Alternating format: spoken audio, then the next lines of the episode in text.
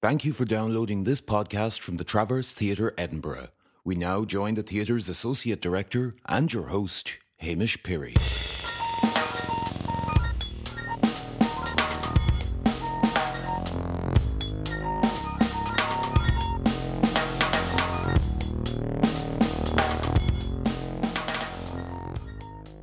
Hello and welcome to this month's edition of Travcast. The Travcast is our monthly r- conversation with a writer where I get the opportunity to sit in a small room with a writer and learn about what makes them tick. And this month I'm really excited to have a writer, actor, and director who is artistic director of Birds of Paradise Theatre Company. He also runs Flip, an organisation that specialises in training for disability equality. And his most recent work is Girl X, and we're very excited. If these spasms could speak, which is coming to the Traverse very shortly. Robert Softley, hello and welcome. Hi, thanks for having me. It's a real treat. Uh, so yeah, the first question I wanted to ask is, what was it that made you want to be a writer? Because you were actor for quite a while, is that right? Yeah. And then you started Yeah. creating your own work. Yeah. I got a bit of a thought about it and becoming a writer. It, as an actor, I'm quite used to taking parts and doing my job and creating the character and, and there you go. But as a disabled actor, there's always the challenge that A, there's not that many parts, and B, there's not that many directors that want to work with disabled actors. So the amount of work is always going to be limited to a very specific field potentially. Um, so then it becomes pretty obvious that you have to start creating your own work. And also, as I developed an actor, I realised that I'll get things that I wanted to say that nobody else has written about. So if nobody else has done it, then you might as well get on and it yourself. Um, so I guess that's why I ended up creating work. And I see that quite differently as becoming a writer. But the end result is the same thing. You are still sit down with a pad and paper and write a script. But yeah, it's more about creating work that I can then present. Uh, so talk about that. If you say the end result is the same, you do sit down with a pen and paper Yeah. and, and write a bit of work. But for you, the process is very different. Yeah. So talk about that process, like from when you get the art, you start to get an idea, and then to that to that end result when we see you on stage. Okay. I mean, for me, I'm a very visual person. I see a play way before anything else comes. I see the visual elements. I see how it's to work in the space first. And then I work out what I'm to say. Which seems a little bit back to front, but it's just how that works. So, so certainly for spasms, I saw, Piece and saw the, the it would appear to begin with. And then then I guess a lot of my practice is about you know, we, we overcomplicate a lot of things, especially in the arts, especially in theatre. We like to make things very deep and complex.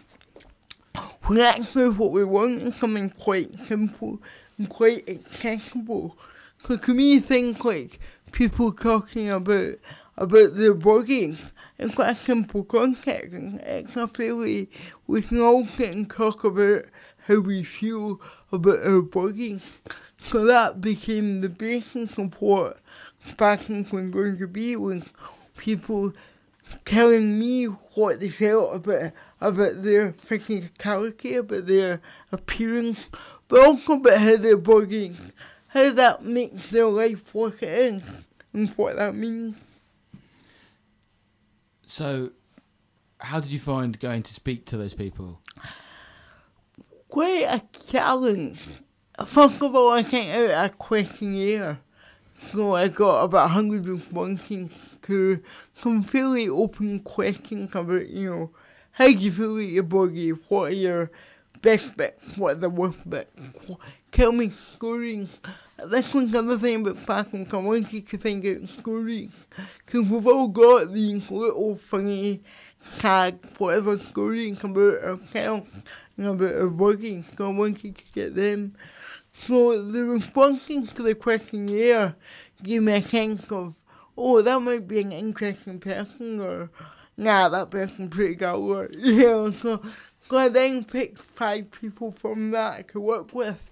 And over about four months, I worked with them, met up with them, and started to sort of really get to know them and get to know how they how they operate with people. I think, and then that's where the the the, the main bulk of the piece came from. Was that?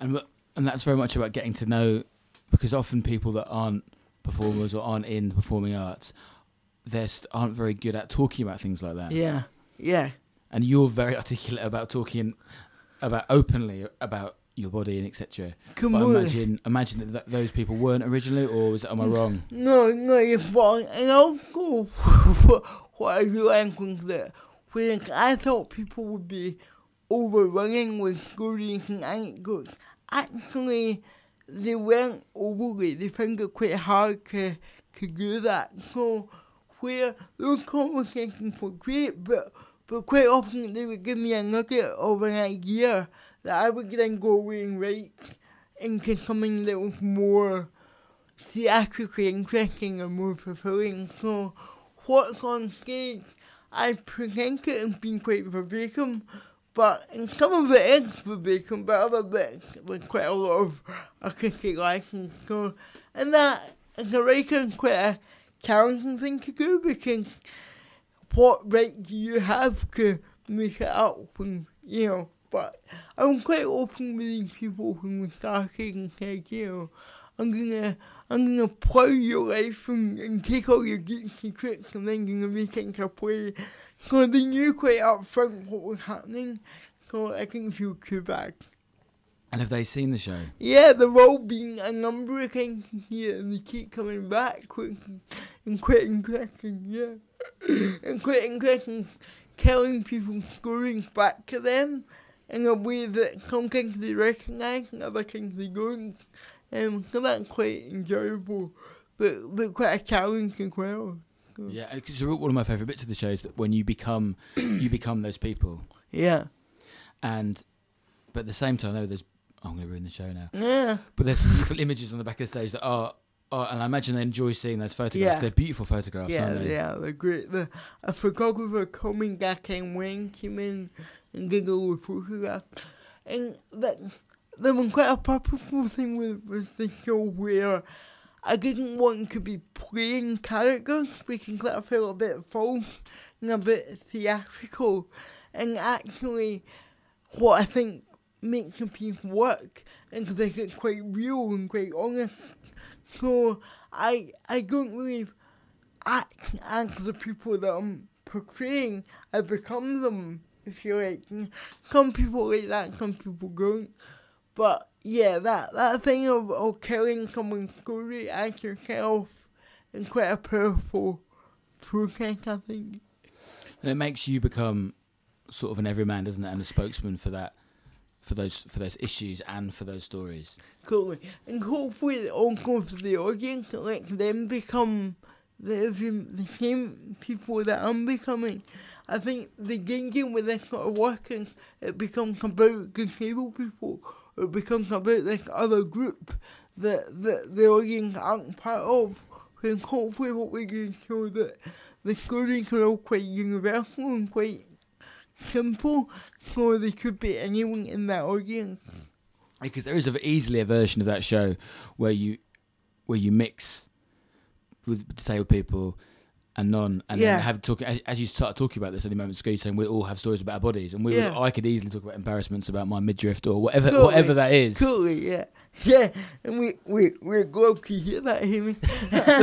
but yeah, but we've all got feelings. We all, we all, yeah, and we all want to hear it to some degree. So I think that's where the show helps to level that playing field. So it's not just about disabled people, it's about everyone. With that same idea of getting the audience to be on side and not feel isolated and alienated, Yeah. there are also moments in the show where where you are where you where you possibly are uh, quite challenging to the audience initially. Yeah. And so, talk to me about how the relationship between trying to make the audience not feel isolated and in mm. those moments when you do slightly isolate us. Yeah. I mean, that's something that I'm doing very purposefully because I'm very aware that an audience watching like a capable performer like myself who's got speech impairment, who they might not understand everything okay. I'm very aware that that can be quite a challenge by itself. At the start of the show, we sort of put that on the on the table and go, well, this is how it is, and you know, you just have to accept it and get on with it because there's not a heck of a lot that I can do about so, you know, this, this is what you got, let's, let's go. And then later on in the show, I get the audience involved in quite a number of things that, that they're all quite carefully constructed to let the audience see that there isn't a barrier between my life and their life. They are very similar.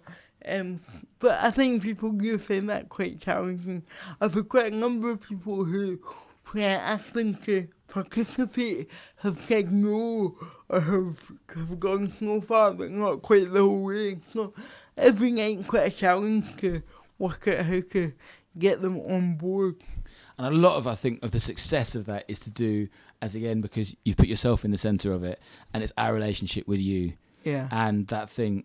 And there's a mis. You have a level of mischief, don't you? there's something about there's a fun in it. There's a level Yeah. of play, and it's not.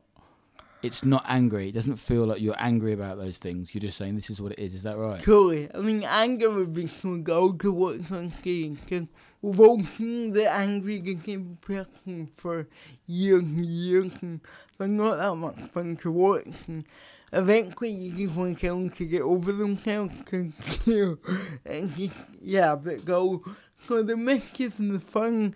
I mean, I think also, especially who I am as a person, you know, I like having fun. I like seeing the fun kind of life.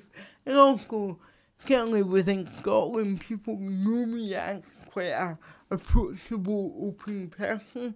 So I play with that in peace. And yeah, I'm quite open to, to making that part of what the show is.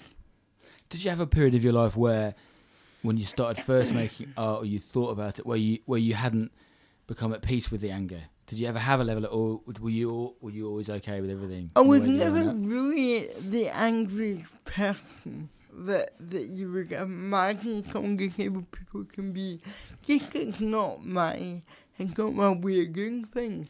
Um, I think I'm always too focused on what I can get out of a situation. So, you know, as an artist, as an actor, you're always looking for work, or you're looking for the next bit of funding, or, you know, whatever. So, angry people don't tend to get a lot of work. so you think, well, uh, you know, that's not going to work for me. So I think my thing's more about being approachable and about engaging with people that they, yeah, they want to work with me. Yeah, I, I, I know that sounds quite mercenary, but, you know, it's, it's kind of good. Know? No, but it's it's uh, it's quite yogic in a way to to see beyond that. I think with as artists, definitely me as an artist first starting out, that real need to get work on. I don't think I was necessarily as objective about it as you were about. Oh, we all yeah. Quite biblical about our work, evangelical, sorry, about our Yeah. work sometimes. But you've always, you seem to have always managed to step away from that part of it. Yeah, yeah. Uh, you want to create work that people want to see, and you want to work in a way that other people want to work with you. And the angry person doesn't do that, whereas the engaging person or the funny person can do that. But you have to play about with it well, you know.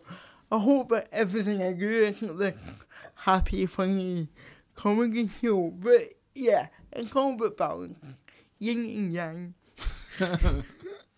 And um, performing your own, have you writ- yet written for someone else? No, I've only ever written for myself. I tell a lie actually, I got back to show years ago where the parts that I wrote were then played by someone else. And then someone else would play the parts that I wrote, and ended up uh, married to. So that was quite interesting. You got married. Yeah, yeah, yeah, yeah. yeah. I, I met them watching them play a part that I wrote, and then we, we got together after that. So that was like nine years ago. Something slightly Freudian about that, isn't there? that we could possibly investigate.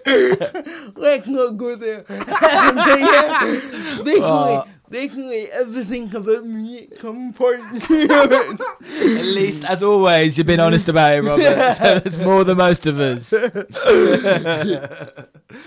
um, but do you see yourself writing for other people in the Yeah. future without getting Yeah. married to them? yeah, I hope so. I'm sure we hope so. yeah. Um. Yeah. I mean, I think now, now that I'm establishing myself as a writer and as a creator of work, I I have to expand that into things that I'm not always the center point of. Which will be the next challenge for me, taking it to that to that level. But I'm interested in how we do that. And, you know, and also most things that are going to get have been about the disability, and that's quite obvious why that would be. But I hope I don't spend my whole life talking about this stuff, because, you know, then it's only a part of my life, it's quite a big part, but there's other parts to it as well that, that I get something to say about as well. Which is very clear, even in, in that, sh- as you say, in the show that you, you've created there. Although it is about that, there is so much more. You know, Yeah, the fact is that it's about, it's about normalising it, isn't it? yeah, yeah. which is what I think that that show does so successfully. What do you when you as far as artists when you were either growing up or even now that influence you? I mean, outside maybe they're theatre artists, maybe they're non-theatre artists. Is it music or who are those people that you think that, that their aesthetic has always appealed to you and that you somehow think is influenced in your work? Yeah, it's really hard because I think we, especially in theatre, we take little bits from everyone, and I'm very up for that, and I enjoy getting that. But I can't immediately say, oh, like that person that I want to get that from, or you know, I'm a great believer in role models, and I think role models are really important. But I think it's quite hard to point to people and say, he's my role model, he's my role model. I think, I think we're part of a body of work that that that you go and see and you you mine little bits from. So a lot of NTS work, a lot of things like even Black Watch throughout when high profile mainstream very popular. It also taught me a lot about how audiences engage with theatre. So I, I tend to take little bits from everything and then go away. Um, I saw Taylor Mac, the New York based performance artist last year, and there's something about his work that, again, without working with the audience, becomes something that's quite integral to what I want to do. But it's really hard to go, yeah, I try to copy him, because you never do it as well as other people do it. You do what you do, you know? Yeah, we've always got that right as theatre to take a little bit from here and there Yeah, and not say we're pretending to be. yeah, yeah. Um, do you see there being the writer? If, if everyone has a role in society and a job to do, Yeah. do you see as a writer or creator of work for a public? Do you see that you have a role? Yeah, very much so. Very much. And I guess for me that role is about making work that people want to see because if they don't want to see it they won't come. And that's in theatre that makes it a little bit pointless. But at the same time telling them things that they don't already know. So that's quite a tricky balance of you know, 'cause we can all create work that reaffirms what we already believe, and that's great, and that's got a purpose. But I think as a a responsibility go beyond that to telling people what they don't know and, and expanding their awareness a bit more. Like that balance of engaging people and then taking them that little bit further than they already are into whatever journey you want to go into. Um, yeah. That's brilliant. I'm really excited to see what that next show is, but Mm, me too. even to know. Here's what. Do you have hobbies? wow. I used to. I've never been working so much for the past few years that I don't think I have much time for hobbies. Um, hobbies. Yeah. I, I, I guess in comes to the thing of it because I love the work that I do, it becomes very difficult to differentiate between, you know, my hobbies used to be going to the theatre and now my work is going to the theatre, which is great, it's a great place to be, but it a bit harder to have hobbies. I quite like, well, again, I quite like travelling and going holidays, but, but now that I'm touring to different countries, that becomes work. So then when you next go on a plane, to just remind you of being at work. yeah, All the pleasure. Theatre has taken all the pleasure out of your life, Robert. but uh, I'm not complaining. If you could pass on a, a sentence, say a few words or a sentence in a little envelope, when you passed away, it was taken on to creators of work after you. What Yeah. would be on that little card? Don't be boring. Brilliant. I think that's it. You just don't bore people. I think we're so guilty of thinking that everything we think is really interesting, and a lot of it isn't. A lot of it's pretty dull. So, yeah, be interesting, and, th- and then people will get engaged with what you do. Brilliant. Don't be boring, everyone. Robert, I can't thank you enough for the last 20 minutes of my life. Thank. Thanks so much. Been a real pleasure. Thank you.